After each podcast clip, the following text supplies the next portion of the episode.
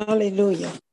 Praise the Lord. This is Reverend Rose-May with you again, thanking God for bringing us together again for the study of His Word. We're going to open our study with the word of prayer. Hallelujah.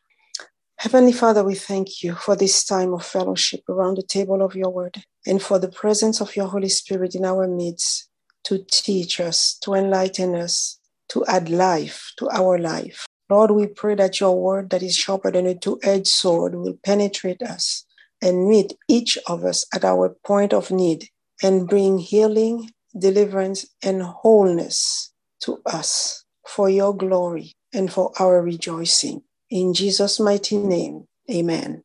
Hallelujah. Well, today we are addressing the subject of faith, specifically the spirit of faith. As born again believers, God has given us His Word and His Spirit to live in us, to reveal the Father and Jesus to us, and to know the promises that He has for us, and therefore to also understand the destiny to which He has called us. And so we are living in a world that is under a, a thick blanket of darkness, a world that is full of pressure, full of fear and heaviness and depression. But thank God, He has given us His word. He has deposited His faith in us so we can have a good life, the life that Jesus came to purchase for us. It's a life of peace, of joy, and of prosperity Jesus himself tells us in John 10 10 that he has come that we might have life and life in abundance. So if we have faith in him, in his word, because Jesus and his word are one, then we have hope and we have confident expectation.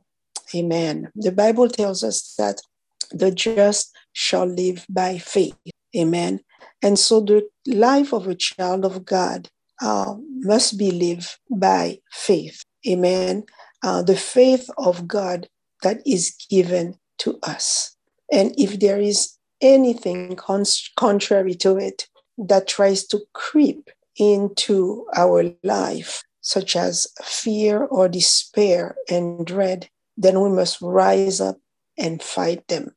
And this is what we're going to look at today how the spirit of faith operate. Amen. I'll start by saying that there is indeed such a thing as the spirit of faith. Uh, let's go ahead and turn to uh, 2 Corinthians chapter 4 and verse 13. 2 Corinthians 4:13 reads, We having the same spirit of faith, according as it is written, I believed, and therefore have I spoken. We also believe and therefore speak. Amen. So we see here that the Bible speaks about a spirit of faith, we having the spirit of faith. Amen. So this is the first po- uh, point that I'd like to make. Uh, and the second one speaks about when we believe, then we must speak. Amen. And the writer here says, I believe and therefore have I spoken. We also believe and therefore speak. Amen. I will go ahead and develop that uh, later. But what I'd like to uh, mention right now is that um, every word of God is full of revelation. Amen. And uh, this is why uh, the Bible tells us, I believe it's Matthew 4 and verse 4, as well as Luke 4 and verse 4. And this is Jesus speaking. And he says that man does not live by bread alone, but by every word that proceeds out of the mouth of God. Amen. So man is called to live by every word of God. And as I said, every word of God is full of life and revelation. And so when we are looking at the subject of uh, faith, the spirit of faith, we have to realize that faith is a spirit. It is not just a mental position. Amen.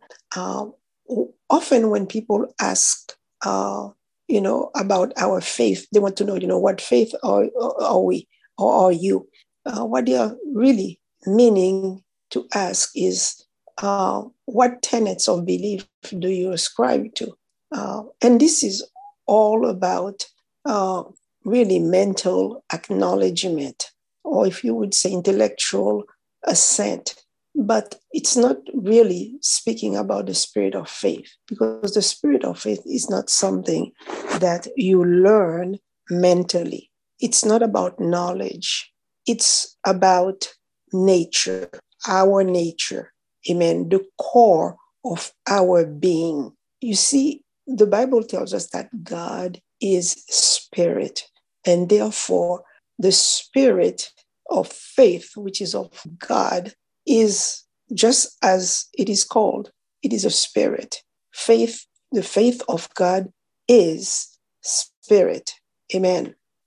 The Bible tells us in Romans 12 and verse 3 that God has dealt to every man the measure of faith. Um, what does that mean? It means that every born again person has received from God what the Bible calls the measure of faith, which, when it is used, uh, brought us to salvation in Christ.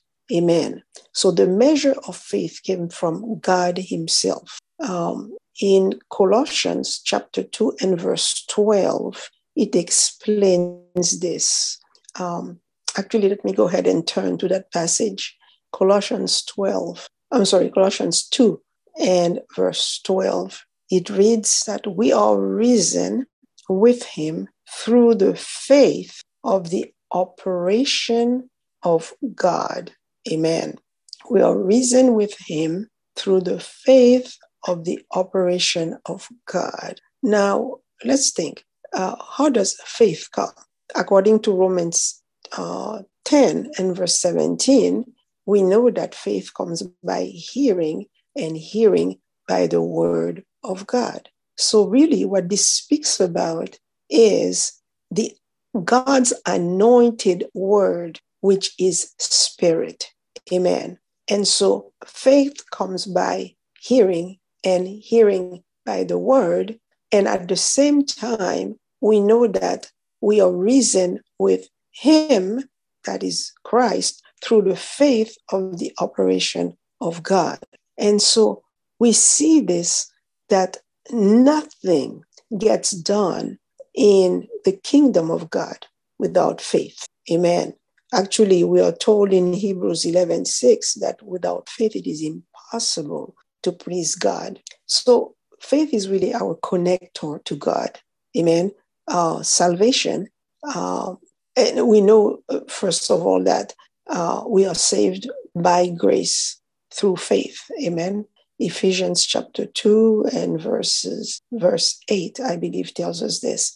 But uh, uh, since without faith it is in, impossible to please God, and because faith is our connection to Him, um, then salvation and healing, um, miracles, uh, getting filled with the Holy Spirit, all happens by the grace of God and the faith of God.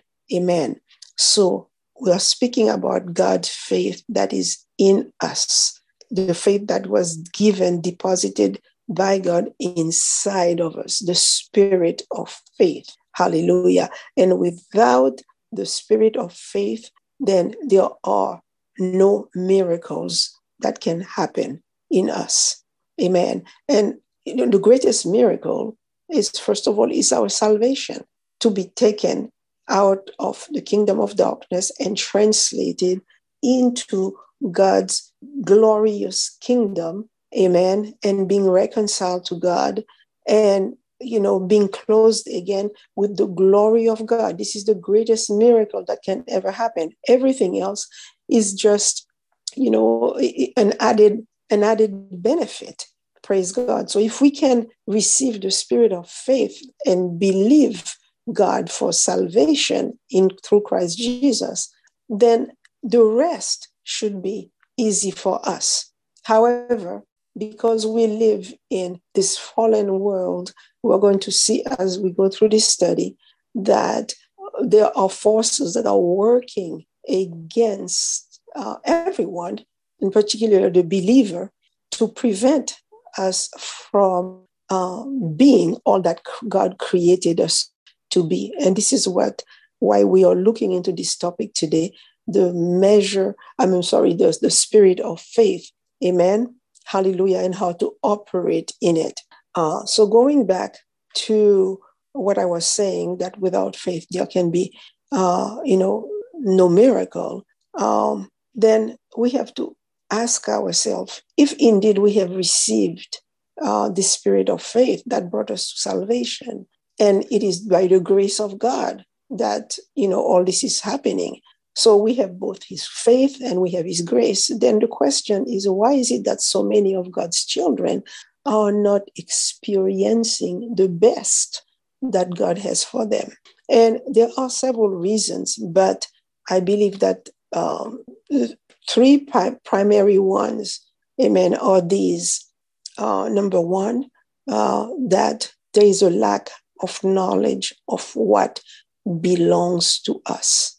Amen. The church in general has not come to a place where really we, we know, we understand what belongs to us.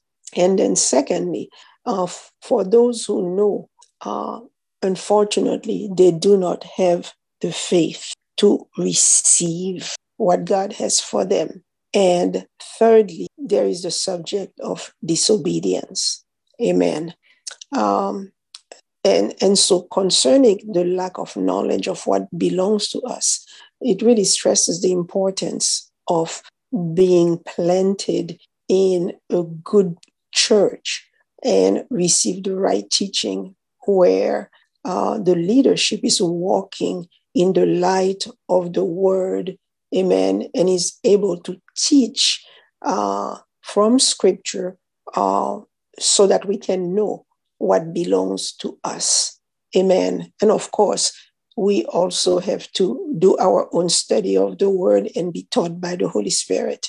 And this takes commitment and it takes time, it takes effort, but we have to be diligent at it. Amen. If we really want to know what belongs to us.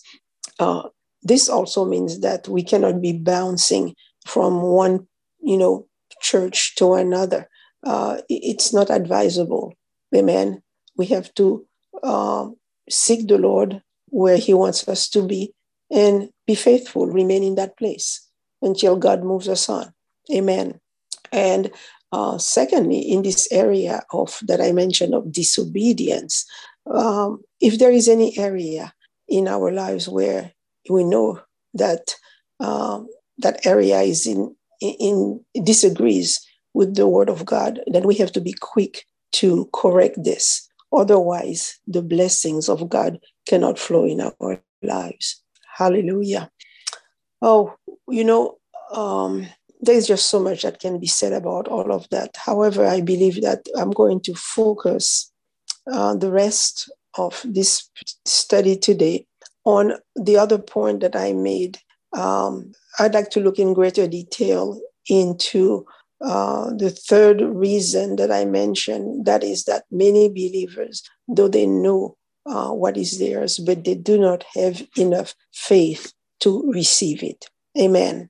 So um, again, we we know in the Word of God that um, that faith comes by hearing. Amen, and hearing by the Word of God. So it's important for us to understand that yesterday's faith, um, you know, came by what we had heard yesterday. Amen. Uh, however, today's faith comes by what we hear today.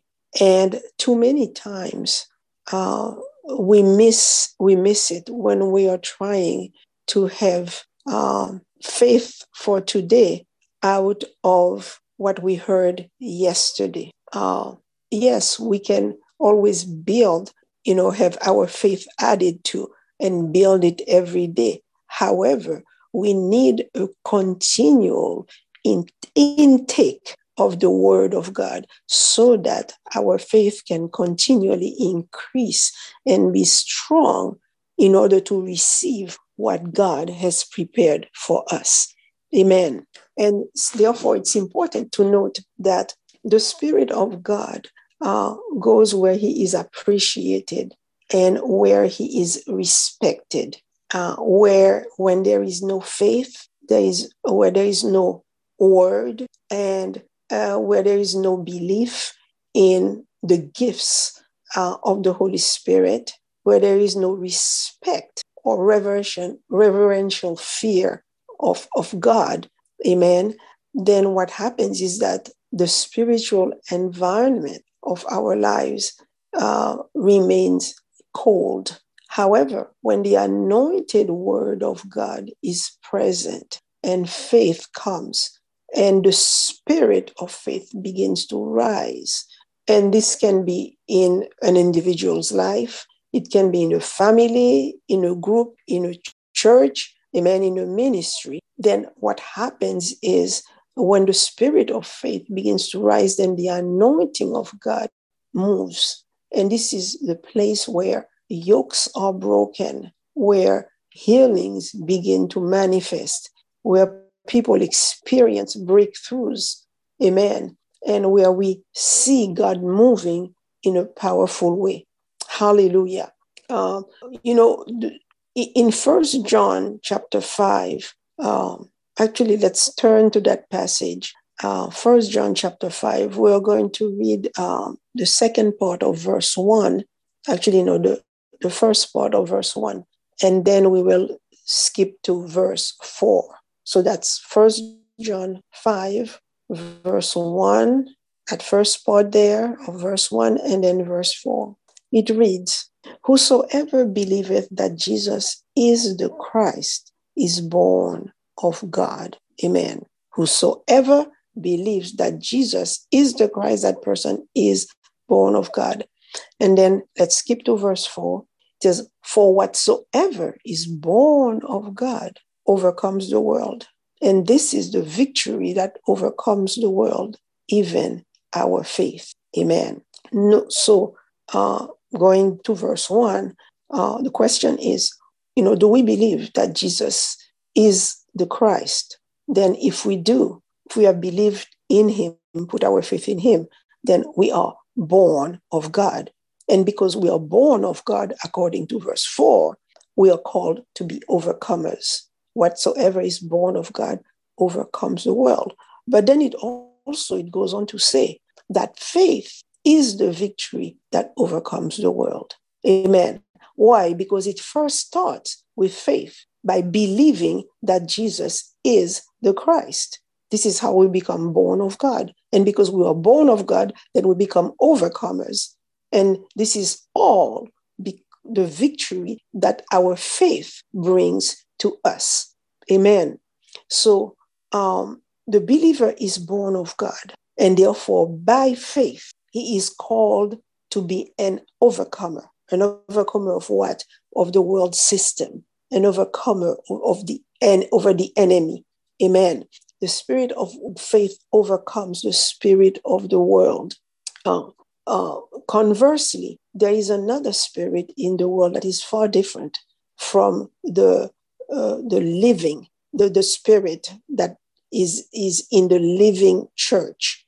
Amen. And I stress the word living in contrast to what to a dead church where the Holy Spirit, where the Spirit is not moving, amen uh, with a, where, where there is a spirit of religion, things that have a form of godliness, but they deny the power of God.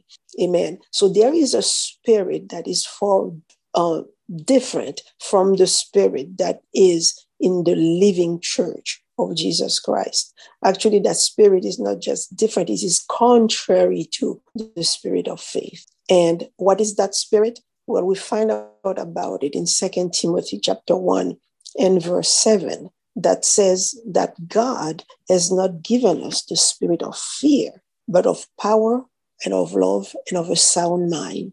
Amen. So we find out that we are not, we have not been given the spirit of fear. So fear we see here is a spirit. It is not just a mentality or a mindset. It is a spirit.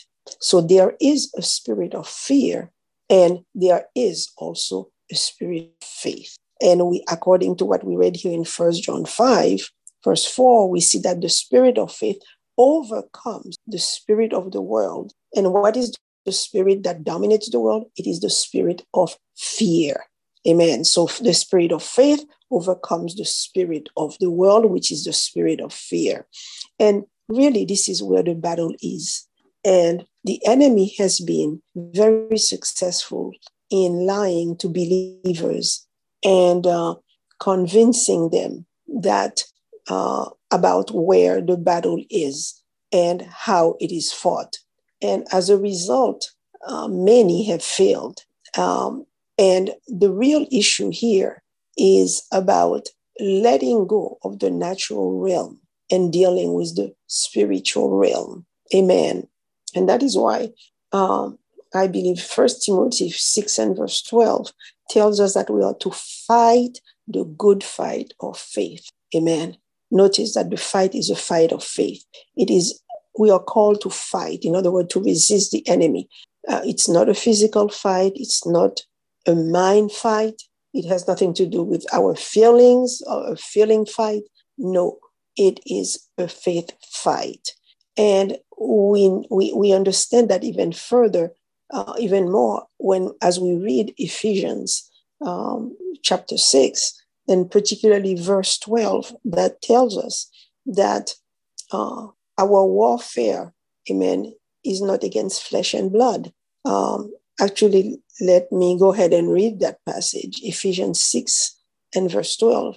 It says that we wrestle not against flesh and blood, but against principalities, against powers, against the rulers of the darkness of this world, against spiritual wickedness in high places. Amen. So we see clearly that this is indeed a fight of faith. It's not a physical fight. It's not a mind fight. It's not a feeling fight. A fight. Amen. Uh, so when physical things comes against us or things in the natural, let's remember that this is not our fight. For example, if something attacks our body, we are feeling certain symptoms. Well, we are not fighting the symptoms. Okay. When people come against us, we have issues that are caused by, you know, in the world, you know, through people. The enemy uses people. Well, let's remember that we are not fighting people. Amen. We are fighting the spirit behind what we see in the natural. Amen. So, uh, as I just said, given the example of, let's say, uh, something that is attacking uh, uh our our health, and we, we see that as Christians, what oftentimes we do is we start confessing and rebuking the symptoms, and uh, and you know we tackle them head on and we are trying to make them leave. Well, that might sound logical in the natural realm because this is what we are feeling. This is how we know that there is something wrong through the, the way we feel physically. But again, let's remember that when we look at the symptoms, we, we, we fix our eyes on the symptoms, then we end up fighting symptoms. And mistakenly, we think that uh, once the symptoms are gone that we have won the battle. Well, this is very wrong. Uh, we have not even begun to fight, really, because we are not fighting uh, flesh and blood. We are told, Amen. Um, and, and the same principle applies to our finances, uh, you know, the bills that we have to pay. And, uh, you know, sometimes people get annoyed and they start um, blaming and rebuking their creditor, you know, the creditors. Um, but the matter, the truth of the matter um, is that it's easy to be fixated on what's going on in the natural realm and end up fighting feelings and symptoms and fighting bills, um, you know, and fighting people.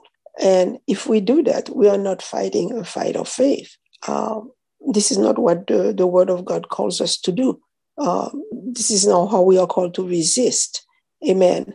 Um, things such as, you know, pain um, or symptoms of sickness, any kind of inability we, we might have, any kind of lack uh, or poverty, all these belong to the natural realm, uh, to, to, to the, what the Bible also calls the flesh. And uh, what the enemy wants to do is to get us to, you know, get stuck in that realm, that feeling realm, and because he knows that if he can get us there, uh, he can defeat us. Um, and so we have to remember that how to fight. If we are fighting in the natural, we are fighting the wrong way, we are fighting the wrong things. Uh, then all the enemy really has to do is to stir up another symptom or another, you know, issue, and he'll, he's got us where he wants us to. Uh, we have to focus on the source of the issue, which is, you know, the spirit behind it. Amen. That's the source. In in uh, for example, first uh, First Corinthians chapter nine, um, in verse twenty six, the apostle Paul makes this um, statement. He says, "I therefore so run, not as uncertainly, so fight I, not as one that beateth the air." So what was Paul saying here? He's saying that people can indeed fight and hit nothing but air. Um, in other words, they are not landing any punches. Uh, and why is that? Because they are swinging their punches at the wrong things. For example, when we are swinging at the symptoms or uh, at people, or when, when we are swinging at bills, amen, uh, and getting all frustrated, um, we end up being as people who are beating the air, wasting our time and effort. So Paul says, I don't fight like that. Um, as a uh, it, because Paul knew, knows that our fight is not natural, that we're not wrestling against flesh and blood, and he also you know, he's the one who gave us this all this revelation that if the devil can get us in the natural realm, time and time again, he'll he's going to defeat us. So Paul's, um, you know, way of uh, attacking, I mean, responding to this attack was to remain in the fifth realm because he knew that it is in that realm that he can defeat the enemy. And so, you know, several times in the Bible, we're reminded that the just shall live by faith. Amen. And uh, in in Second Corinthians 5 and verse 7, we are told that we walk by faith and not by sight. Amen. Uh, notice that uh, we do not walk by sight. The Bible tells us what we do not walk by, and it also tells us what we walk by. We walk by faith. Amen. So it does not matter what any, uh, you know, what any, the way anything may appear in the natural realm. Uh, it doesn't matter what kind of report in the natural realm that we that we receive or what we see in the natural. We need to come to a place where we are not moved by those things. Amen. Hallelujah. Uh, you see, because again, the source uh, of the problem uh, that we face is, is that we are immersed in this natural realm. And uh, it really takes purpose uh, to walk in the spirit, spiritual and not to react to what we see and we feel. Um, so if we are basing ourselves on what on the reports that we're receiving, uh, good or bad, uh, then we're we're walking by sight. Um, however, when we purpose to walk um, by faith, what we hold on to is the word, which is truth. Amen. And and we know that because it is the truth, then everything that is contrary to the truth, whether it be uh, concerning our finances or relationships or you know a bad medical report, then all these things will have to bow to the lordship of the word, which is truth. Amen. And so our faith should be fixed on the word of God, which never changes. Amen. Um, you know, the, the, the same word of God tells us that um, all of our needs are met um, by his riches in glory by Christ Jesus. Amen. All of our needs are met in Christ by in well by his riches in Christ Jesus. And therefore we have to come to a place where we understand that we do not lack, regardless of what we are seeing in the natural. Amen. We do not like health. We do not like finances. We do not like good relationship uh, relationships. We um, do not like peace, love, joy, wisdom, knowledge. Uh, it's all ours. We have it all our needs are met. Uh, but the enemy, uh, you know, focuses on reminding us over and over again about what we don't have, about what we lack, about the problems. And this is when really we have to be strong and stand firm on the word and be discerning of the voices that we are hearing. Amen. Let's remember from our past studies who says that there are many voices in this world, and not the, every voice that we hear here um, is from God. So we have to learn to discern uh, the voices that are trying to play in our head. Amen. And um, make sure that we, we do not pay attention to the devil's words and thoughts.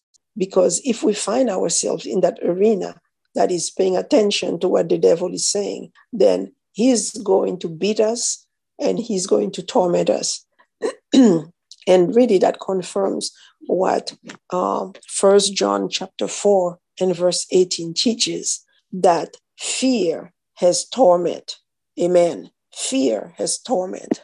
And uh, the word, um, Satan's plans and purposes uh, are achieved mostly through those lying thoughts that he tries to plant into our mind. So that is why um, in Isaiah chapter 26 and verse 3, uh, we are told that um, the Lord will keep us in perfect peace if we keep our eyes on Him, on His word.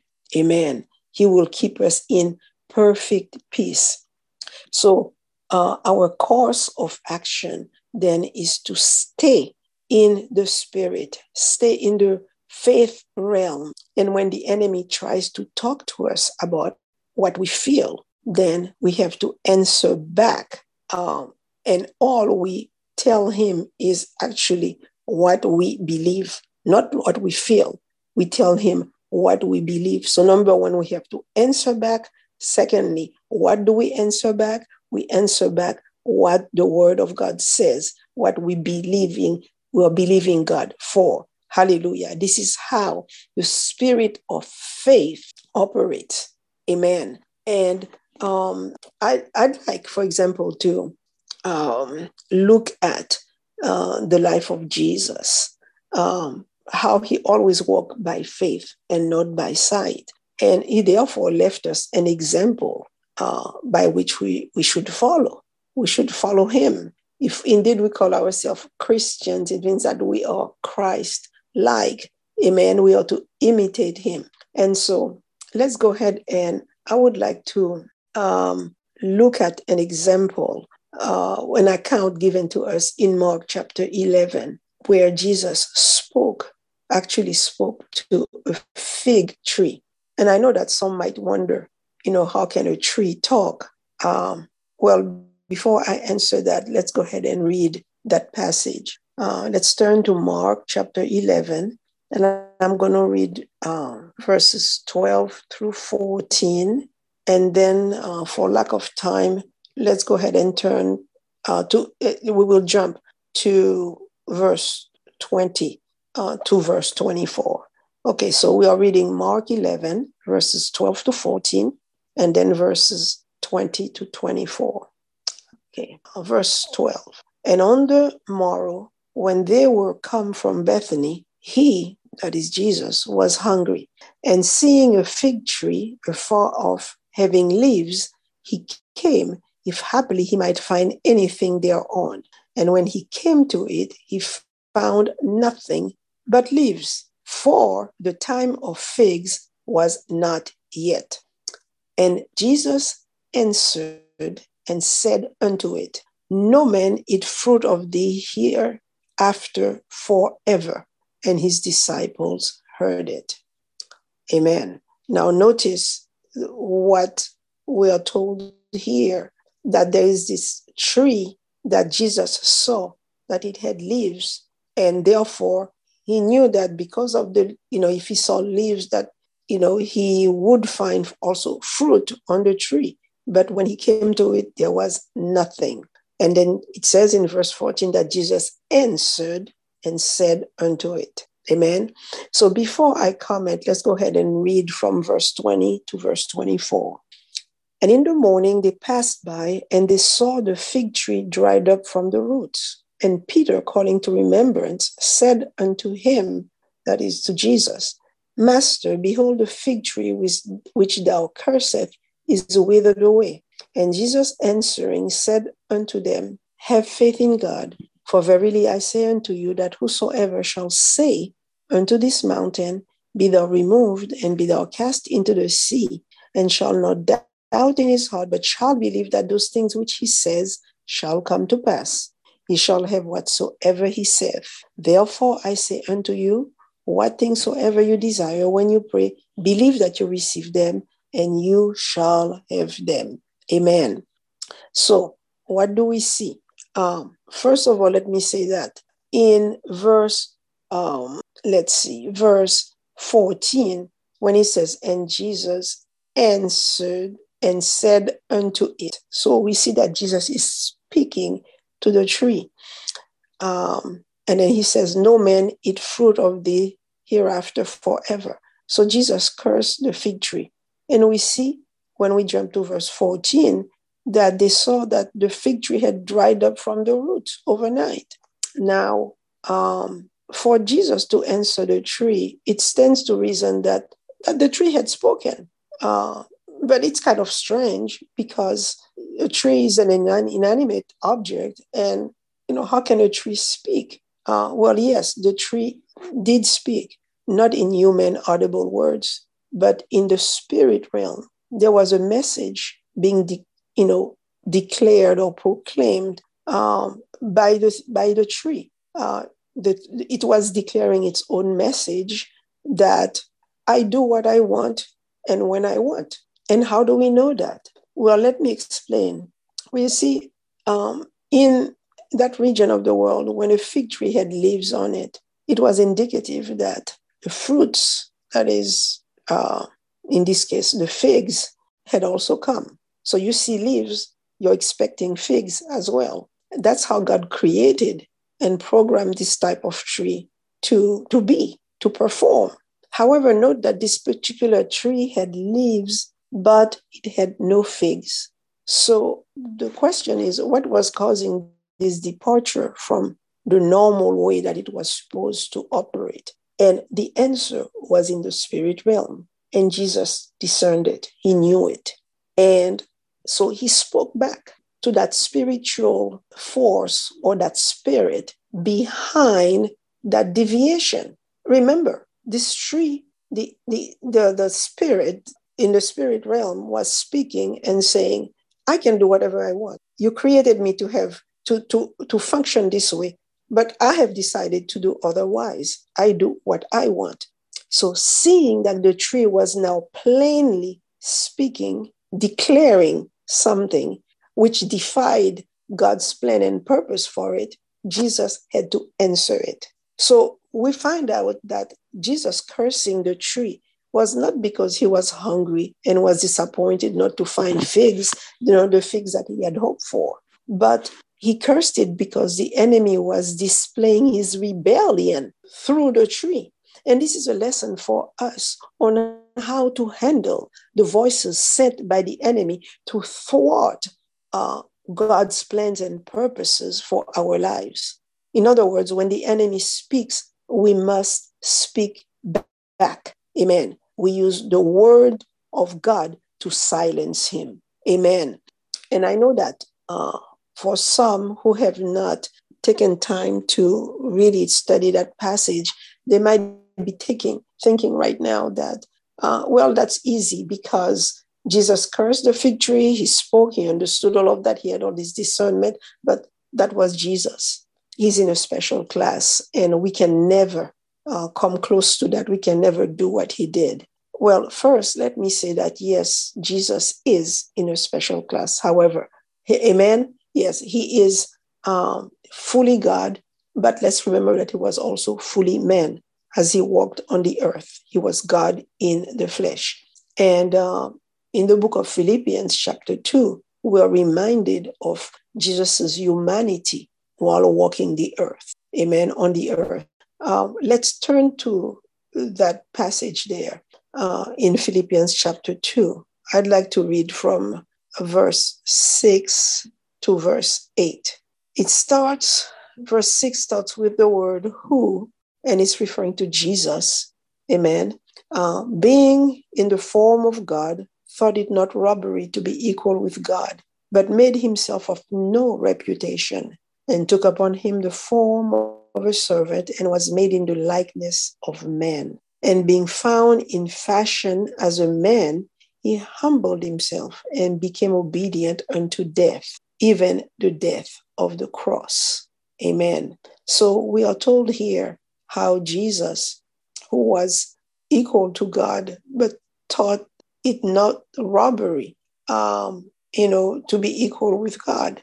Uh, he humbled himself. He came, you know, he took on the form of a servant, servant, and he came on the earth in our own likeness as a you as, as a person, not just looking human, but he was fully human. Amen. And became obedient and humbled himself even to the death on the cross. Amen. So Jesus, being fully man, had physical needs just like we did. We do.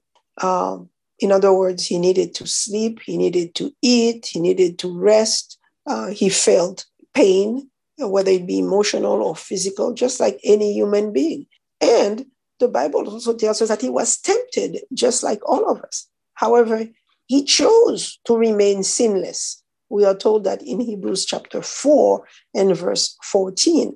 So Jesus knew temptation, he knew suffering, he, he, has, he had needs just like we all do, but he chose to always walk by faith and not by sight. Amen.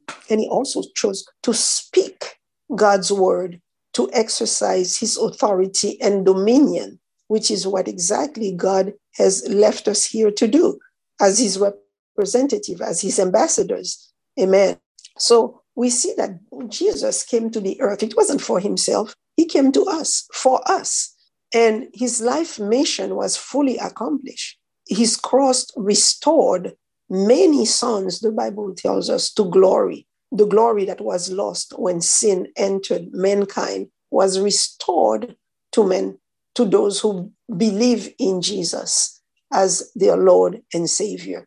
We have regained our righteous stand. We traded our sin for his righteousness. Amen. Uh, Second Corinthians 5 and verse 21 tells us that he who knew no sin became sin for us, that we might become the righteousness of God in him. Hallelujah. So in him we became the righteousness of God. He took upon himself our sin. There was an exchange there, amen, so that we could become the righteousness of God, a restoration of our authority, amen. So all of this was accomplished by the, by, by the cross. And uh, we see, for example, in Colossians chapter, chapter 1, um, let's go ahead and turn there. Colossians 1, verses 13 and 14. Um, yes, Colossians 1, 13 says, Who, again, talking about Jesus, has delivered us from the power of darkness and has translated us into the kingdom of his dear Son. Verse 14 goes on to say, In whom we have redemption through his blood, even the forgiveness of sin. Amen. So we see here that we were delivered out of Satan's dominion uh, when we became born again. And we, be, we, we were translated into God's kingdom, amen, into his family, the family of God. And therefore, everything that is pertain to the old life is gone. Amen. It just stopped being when it comes to the born again person. Uh, Satan's dominion ended right there. Uh, and therefore, think of it that whatever the, uh, Satan had brought through Adam, Adam's transgression, was nullified and brought under the, the dominating power of the person who is a new creation in Christ. Amen. And that's why in verse 14 it says, In whom we have redemption. Amen. Through his blood. Amen. This is the perfect redemption. And um, that is why Second Corinthians 5 and verse 17 says that if any man be in Christ, he's a new creature, that all things are passed away, and behold, all things are become new. Amen. So all the old things that he says are passed away are things uh, that have to do with things that belong to the kingdom of darkness, such as failure, uh, poverty, sickness, uh, weakness, fear, uh, a sense of unworthiness, all these things, they have come to an end for the one who is a new creation in Christ Jesus. Hallelujah. So, being uh, this new creation, we have to understand who we truly are in Christ. We are a branch of Christ. We are part of Christ, just as the branch is part of the vine. And this is what we are told in John chapter 5 and verse 5. Amen. And let's remember, we are part of Christ and Christ is God. Hallelujah. So the same wonderful characteristics which were manifested uh, in Jesus's earth walk can be manifested in us. And that is why uh, we are directed, again, going back to First Timothy chapter 6 and verse 12, that we are to fight the good fight of faith. But that verse does not stop there. It says, um, 1 Timothy 6 12 says, Fight the good fight of faith, lay hold on eternal life, whereunto thou art called, and have professed a good profession before many witnesses. Amen. So we are to fight the good fight of faith. We are to lay hold on eternal life. Amen. And number three, we are called here to do what? Profess a good profession. Praise God. So, the good fight of faith that is a battle that has been won a long time ago amen, by Christ Himself. However, our part of it is to, by the Spirit of faith residing in us, all we do is acknowledge the defeat of our enemy and we acknowledge our own victory in Christ. In other words, we believe in Christ and what the, his cross has done for us. Amen. And therefore, when we take hold of the word of God. As born again of God, we live by faith. We are overcome because faith is programmed to overcome whatever the enemy has done or is doing. Amen. Um, the fight of faith should not be a struggle on our part because it is a recognition and a confession on our part of the victory that we have won in Christ. Amen. Over the ad- adversary uh, because of this great substitutionary battle that took place in the spirit realm before Jesus arose from the dead. Amen. And so um, the Bible says that we were identified in what happened then. The Bible says that we are crucified. We were crucified with Christ. We were buried with him. We were raised with him. And therefore, we conquered the enemy with him. We are more than conquerors through Christ Jesus. Hallelujah. And therefore, our confession or our profession means that we are required to make uh, our declaration as boldly as Jesus did. So his continual confession, uh, meaning that he had he held fast to his confession, and that was part of his victory. Amen. He he conquered. His victory was due in part to the fact that he was steadfast and continually walked in the word, in the light of the word. Hallelujah. Because he himself is the word. He couldn't do anything else but be who he is. Hallelujah. Praise God. You know, be, and before we conclude uh, this study, I'd like to look for a moment at the example of someone that we all know in the Bible, um, Abraham, who, who lived, you know, thousands of years before Christ.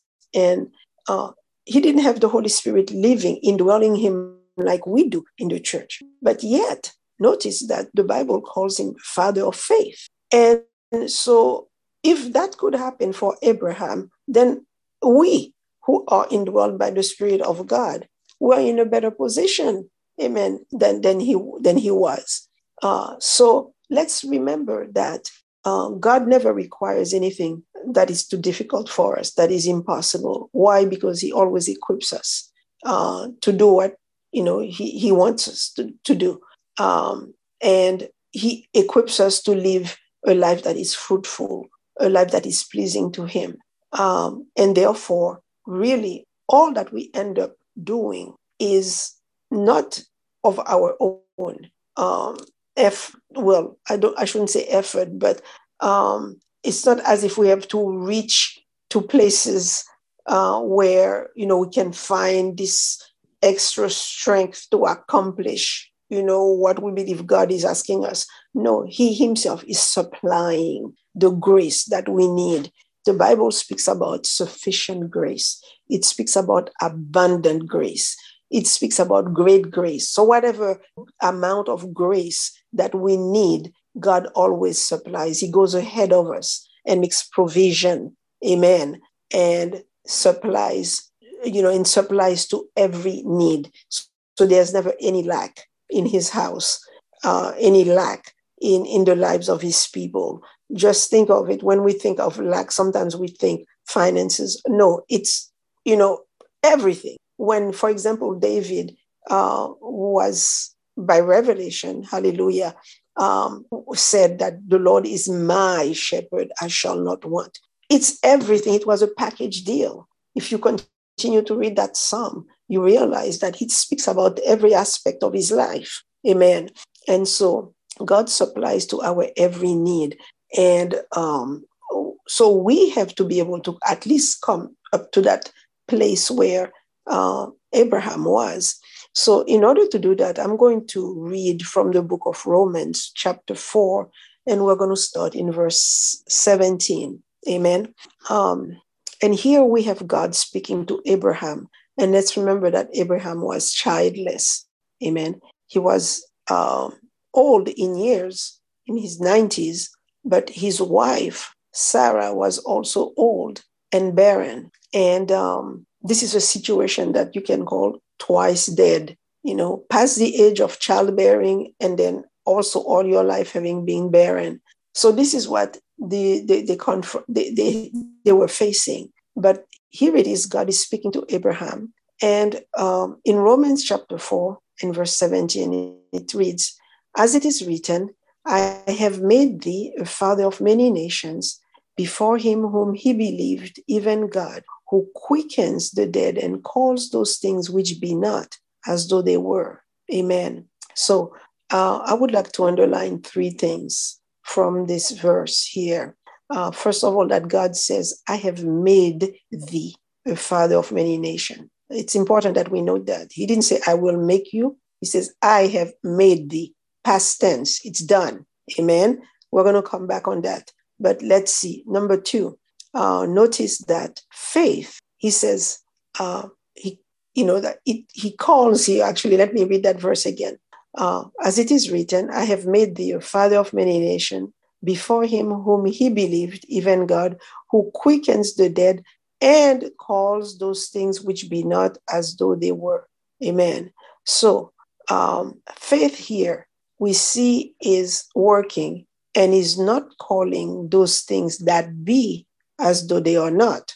What do I mean by that? I have kind of reversed what was said here um, that God calls those things which be not as though they were. So, in other words, we have to be very careful not to do the opposite, you know, not to call those things that be as though they are not. And what I mean by that is that, that we should not act as if we are in denial by avoiding to face some things that need, let's say, to be addressed. And then we call that faith. Faith. No, it's like burying your head in the sand and pretending that it's not there. That's not what faith is all about. Rather, we are told that faith confronts the issue and calls the solution into being, calling those things that be not as though they were. Again, it's that same principle the just shall live by faith. Amen. So without faith, it is impossible to please God. This means that without calling those things that be not as though they were, it is impossible to please God because this is how faith operates. Amen. Calling those things that be not as though they were. And by using our faith to do that, then we are pleasing God. And if we are not, then we are not pleasing God because this is how faith must operate. So that's what God was doing with Abraham when he told him, I have made thee a father of many nations. And then also when God changed Abra- Abram's name to Abraham, uh, the name Abraham means father of many nations. So not only God told him, I have made you father nation, but now God says, I'm, you're calling yourself father of many nations. Now let's go on and um, let's look at ver- the next verse, Romans 4, verse 18. Who against hope believed in hope that he might become the father of many nations according to that which was spoken, so shall thy seed be. Um, what does this verse tell us? Well, we see here that uh, we see what Abraham did so that he might become what God had made him. God says, I have made you a father of many nations. Amen. So Abraham had to do something by faith to become the father of many nations. And so we are seeing that against hope, he believed in hope, amen, so that he might become the, the, the father of many nations that God had made him already in the spirit realm, according to that which was spoken when God told him, So shall thy seed. So, how does that connect with us? What does that mean for us?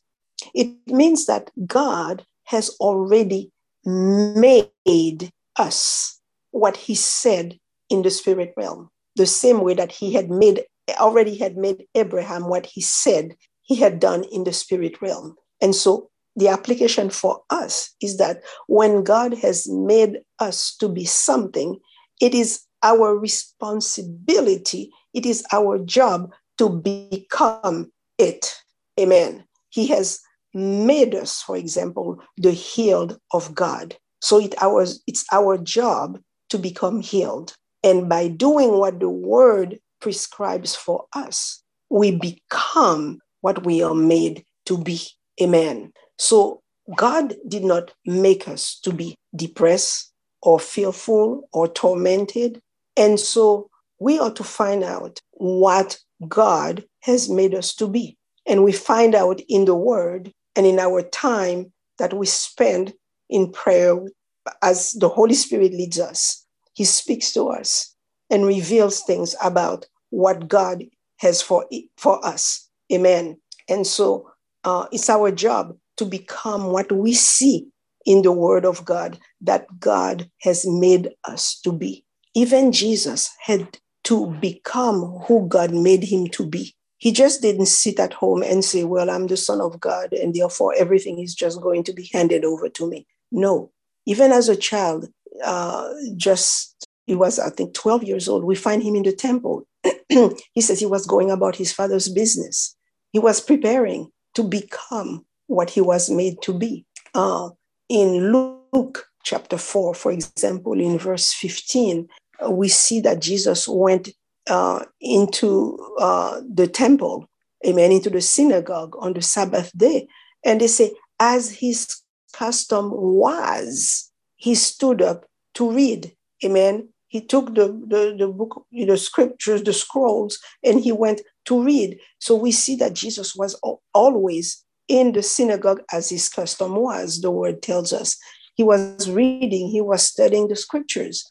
It's not just because, you know, God gives us a, a, a talent or abilities or a grace to be something uh, that we just sit on it and believe that we do nothing and it, it, it's going to, you know, we will realize our full potential. No, we have to um, be taught, we have to study, we have to practice. Amen. Uh, if we want to become all that God has created us to be, uh, because He has deposited that great potential in us. And therefore, we have to use it to become that person. It is our responsibility of becoming what God has already made us in the spirit realm. We have our part to play. And even going back to Jesus, uh, Isaiah chapter 50 and verse 4 is a prophetic word. It's, it's actually referring to Jesus here. And um, where we see him spending time in communion with his father, um, which was, you know, first thing every day that he was, he, he did based on this, this scripture here. Um, you know, and during that time, God the Father was revealing knowledge uh, to Jesus, first of all, about him, himself, the Father, and then also about Jesus. Amen. Uh, let's go ahead and read that passage, Isaiah chapter 50 and verse 4. It says, The Lord God has given me the tongue of the learned, that I should know how to speak a word in season to him that is weary. He wakeneth morning by morning. He wakeneth mine ear to hear as the learned. Amen. So this is speaking about Jesus here, um, who uh, spent time with the Father. He says, morning by morning, he wakeneth me. Jesus, each day, he was spending time with the Father, um, learning from the Father, receiving knowledge about the Father and about himself. That is why in his ministry, you know, he spent so much time in with the Father that uh, he said, I only say what I hear my Father say. I only do what I see my Father do. Amen. This prophecy here is saying exactly this. This is what Jesus did. The time that he spent in communion with his Father, learning, amen, um, what the Father was doing and what the Father is saying, so that he could go and live it out amen, becoming who the Father created him to be. So um, Jesus had to find himself in the Word and become what he saw himself to be in the Word. So we too must find ourselves in the Word and become it. Amen. And how do we come it? By believing God, by calling, by acting like God, calling those things that be not as though they are, making a demand on the word for those things to show up. That's what Abraham did when he accepted to call his, himself Abraham, father of many nations. Amen. Um, if we look at verse 18 again, it says, Who against hope believed in hope that he might become the father of many nations, according to what which was spoken, so shall thy seed be.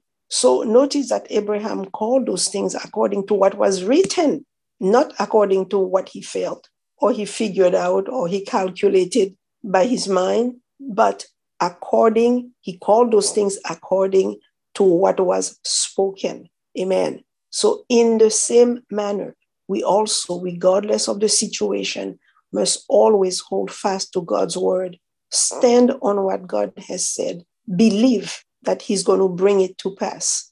Amen. And speak the word, his word, no matter what. And he is God and he always has the last word. Amen. And in closing, let me say that, you know, Luke 17 21 tells us that the kingdom of God is within the believer. Amen. And in order to walk in the, this kingdom reality of who we are in Christ, we're going to have to learn to let our hearts override the flesh and let the Holy Spirit, the spirit of faith, lead us. You see, the flesh doesn't want to let us out. So we have to, on purpose, break out because we have the Spirit of God dwelling inside of us. We have an amazing potential inside of us. Amen. And we cannot allow the flesh to shrink us down to the size of our minds. So our decision must be and should be to renew our minds, to think like God. And the Bible calls us ambassadors of God. We have to believe that this is who we are. Amen. We are his ambassadors, filled with the Holy Spirit. Amen. And having his kingdom inside of us. This defines our identity. This is who we are. So let God be true and every man, including our flesh, be a liar because this is who we are. We are who he says we are. So let God be and every man a liar. In Jesus' name, amen. Hallelujah. Let us pray. Father, we thank you, Lord, in the name of Jesus, for your word to us today and for the fresh anointing of your spirit stirring us to arise in faith, arise in hope and love, and do what you divine us, what you divinely design us to do. Lord, we thank you that by faith we will see ourselves as you see us. Oh God, uh, we will see ourselves walking in the power of the Holy Spirit and doing the very works of Jesus. And Lord, we pray that your love will move us to step in what you have revealed us to us, oh God, to do by your Holy Spirit. And we thank you that as we do it, you will confirm your word with signs and wonders in the name of Jesus. Father, we thank you that indeed you have begun this great work in us and you're faithful to bring it to completion until the day of Jesus Christ. Lord, we give you all glory, all honor, and praise for what you have done and are yet to do to glorify your name in us and through us. In Jesus' mighty name, amen. Hallelujah. Now unto him that is able to keep us from falling and to present us faultless before the presence of his glory with exceeding joy. To the only wise God, our Savior, be glory and majesty, dominion and power, both now and ever. Amen. Amen. Hallelujah. We thank God for his leading today. And uh, we thank you for being with us. And we invite you to join us again next week at the same time. God bless you and have a good night.